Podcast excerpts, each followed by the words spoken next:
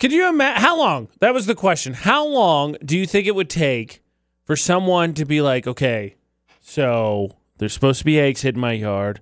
I cannot find them. These are hidden really well. To go from that to, I don't think there's any eggs in this yard. How long? Half an hour? Less than that, right? 15 minutes? Five minutes. I think it would take longer than we both, we both think. Ains with AJ on VFX is Florida not. The reason I ask is because in headline number one, a bunch of parents signed up for a service called Egg My Yard where they paid a set a certain amount of money for a certain amount of eggs, and then someone was supposed to come along and then drop off a bunch of Easter eggs for a hunt in their yard. The problem is that person never showed up. Headline number two a man threatened a hotel employee with a magic wand, but ran off after, after they respond by pulling a gun on him. Those muggle weapons still pose a little punch. know what I mean? The magic is believable. Tells face with a gat. It's ironic that we go from one situation where the magic was stolen to one situation where the magic was believed way too much. Florida not. It's with AJ on VFX. Story number one. A bunch of parents signed up for a service called Egg My Yard where they paid a, a certain amount of money, depending on the price they paid, is the amount of eggs they were supposed to get that was candy filled in their yard. The problem is, is that the person was a scam. They deleted their Venmo after the payment was rendered. They stopped responding. They scammed everybody. And apparently, this also happened uh, last year, and that was in uh, Northeast Ohio. It was a similar scam.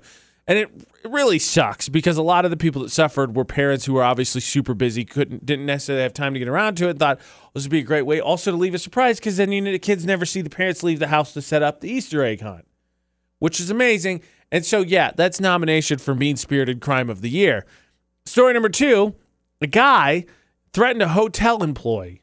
He apparently had gotten banned, but he showed back up to try and uh, run off with some room keys. When employees told him to leave, he started threatening them with a magic wand. The problem is that uh, the employee thought it was a knife, so they pulled out their gun in terms of protecting themselves. They had a concealed carry permit.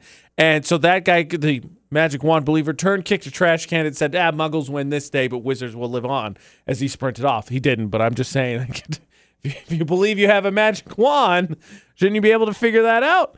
He was eventually caught. Hopefully, the person who scammed everybody out of the eggs was caught too. So, in terms of stupidity, when it comes to Florida, not both are dumb criminals. Obviously, you've been banned. You show up, and then you're like, "Magic wand will defend me."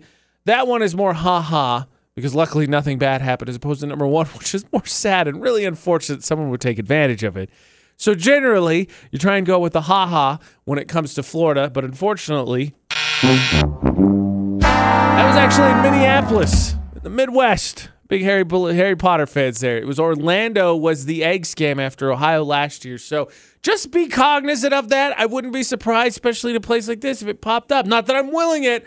Just saying, be aware of something like that potentially happening because, what, again, mean spirited crime of the year. Mean spirited crime of the year. I hope Santa's taking notes to punish that person at the end of the year.